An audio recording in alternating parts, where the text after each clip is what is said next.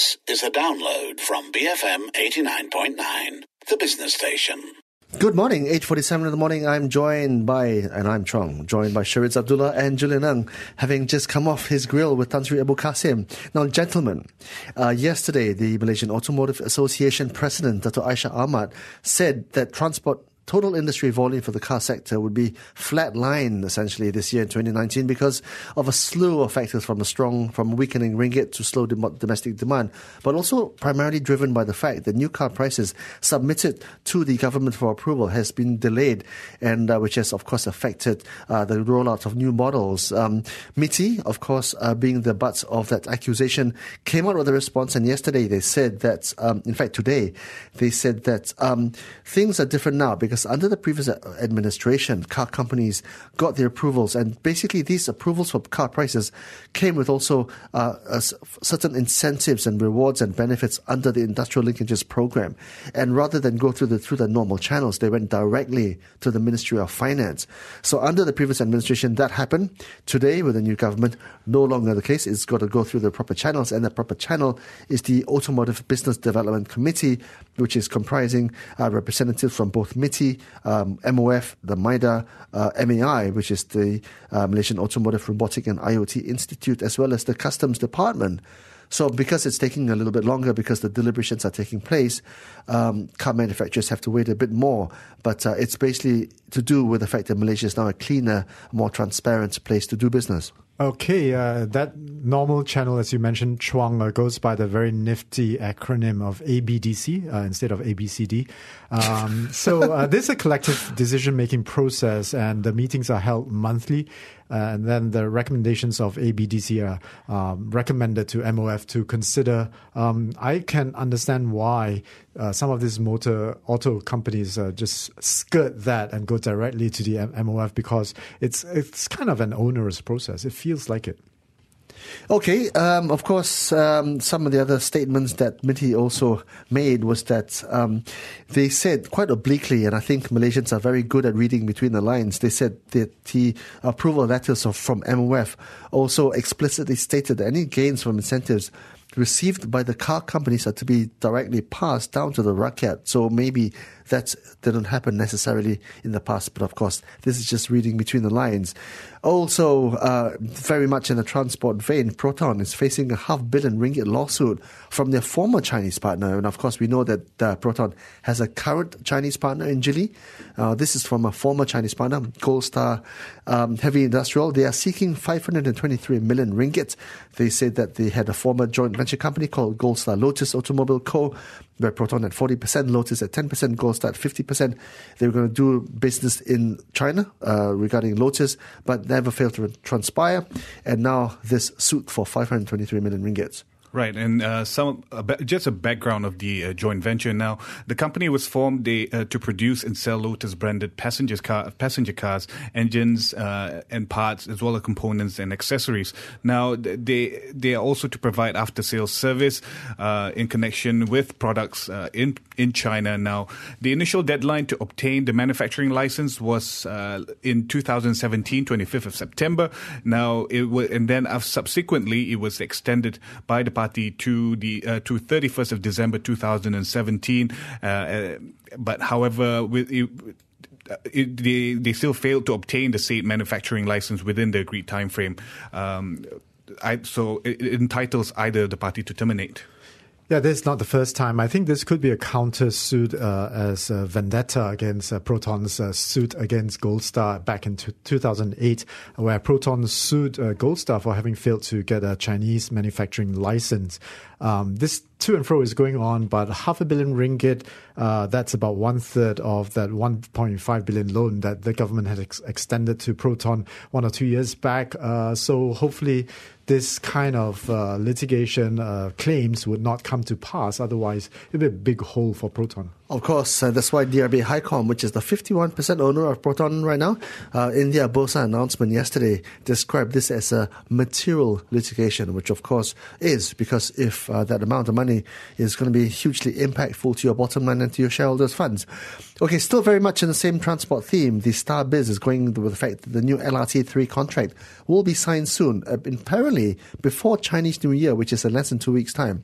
Now, according to the joint venture, uh, to the LRT3's main contractor, MRCB George Kent, unpaid contractor should also get their un- outstanding payments by the month end. Yeah, you know, you, you got to give people that money before Chinese New Year. Otherwise, how are they going to pay out their ang paos, right? yeah, exactly. And they ain't going to be happy campers, right?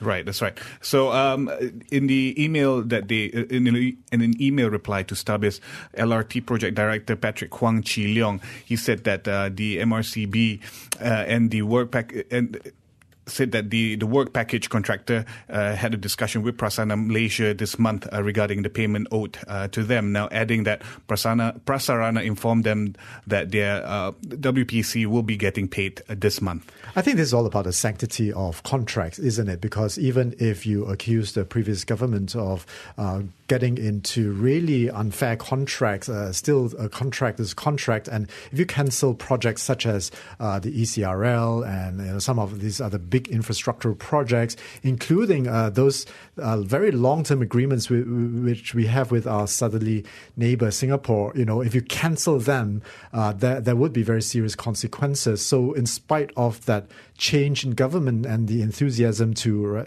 do things correctly from now on, you still have to deal with certain uh, provisions that's coming from the past. Yeah, you know, yesterday I was talking to the Energy Minister, MESTECC Minister Yeo Bee Yin, and um, you know, she reflected because we talked about this whole cancellation of four IPPs. You know, those contracts that are still being developed and still being worked through, those can be cancelled. Those already implemented and being uh, ex- executed on can't be. So uh, clearly, I think LRT three was still in the works, and um, I think for Prasarana uh, who for, for not having paid the contractors, I mean, they would have just said that since work is in abeyance, payments should also be in abeyance. But what is also interesting is the fact that under the new LRT3 um, uh, uh, paradigm, um, it will move away from being the project delivery partner model to a turnkey model. And basically, the project delivery partner model, which is um, uh, practiced in the past, what happens is the the PDP um, uh, owner is paid a fee of about six percent. In fact, is paid a fee of six percent a year to make sure that the project is is is done on time and to the uh, project cost involved. So that's construction cost plus 6% on, on top of that.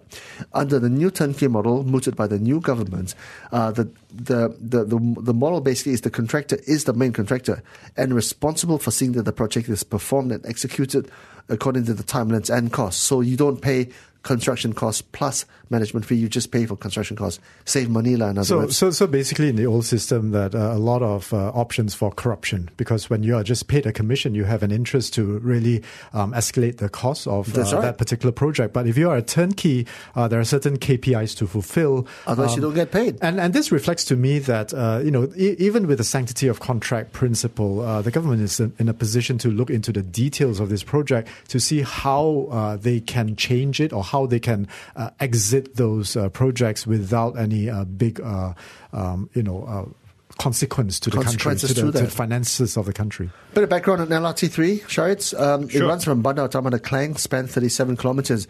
There's actually four contractors involved, and all of them are publicly listed Mudajaya, WCT, IJM, and Sunway Construction.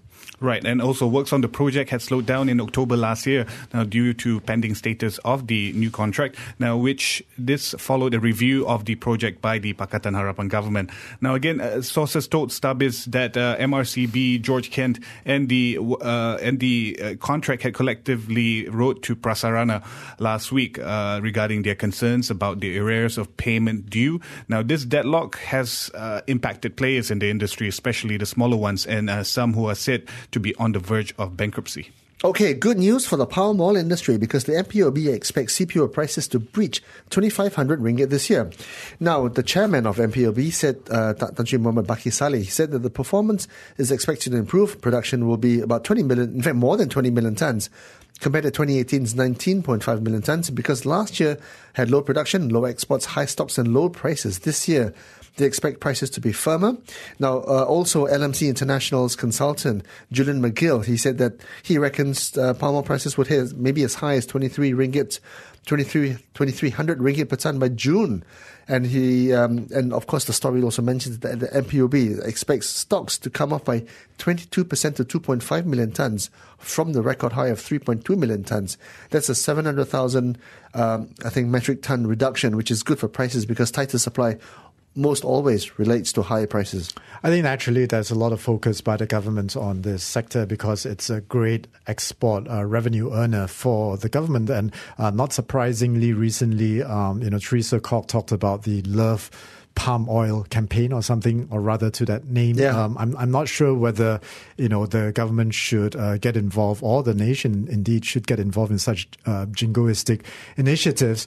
Uh, but there you go. This is an important sector for the economy. And uh, there is an onslaught against palm oil from the rest of the world, right? Uh, because of environmental concerns, uh, concerns that palm oil companies are clearing land and adding to the climate problems.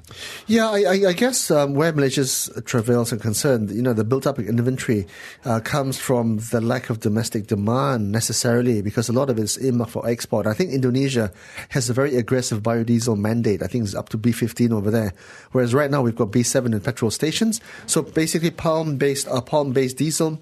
Uh, so henceforth, the transition from B7 to B10 will expect to be taken, uh, taking place uh, all over the petrol stations all over the country um, by next month, I think. I'm not sure.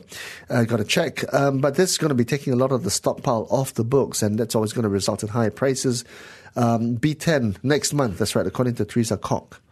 Uh, Right. Which which is continued an ammunition for uh, the environmentalists because uh, if you use pet, um, you know a food product for to put into your cars, uh, then actually that creates more concerns uh, concerns for the environment. I, I don't know how this will end. Hopefully not in a bad way. Okay, uh, just very quickly. I mean, the whole the new rule being mandatory for all from February 2019. Well, the B7 program for industrial sectors will be implemented from July this year. Okay, that's a wrap for the business news. We're going to be coming back with a market hour, so stay tuned. BFM 89.9. Thank you for listening to this podcast.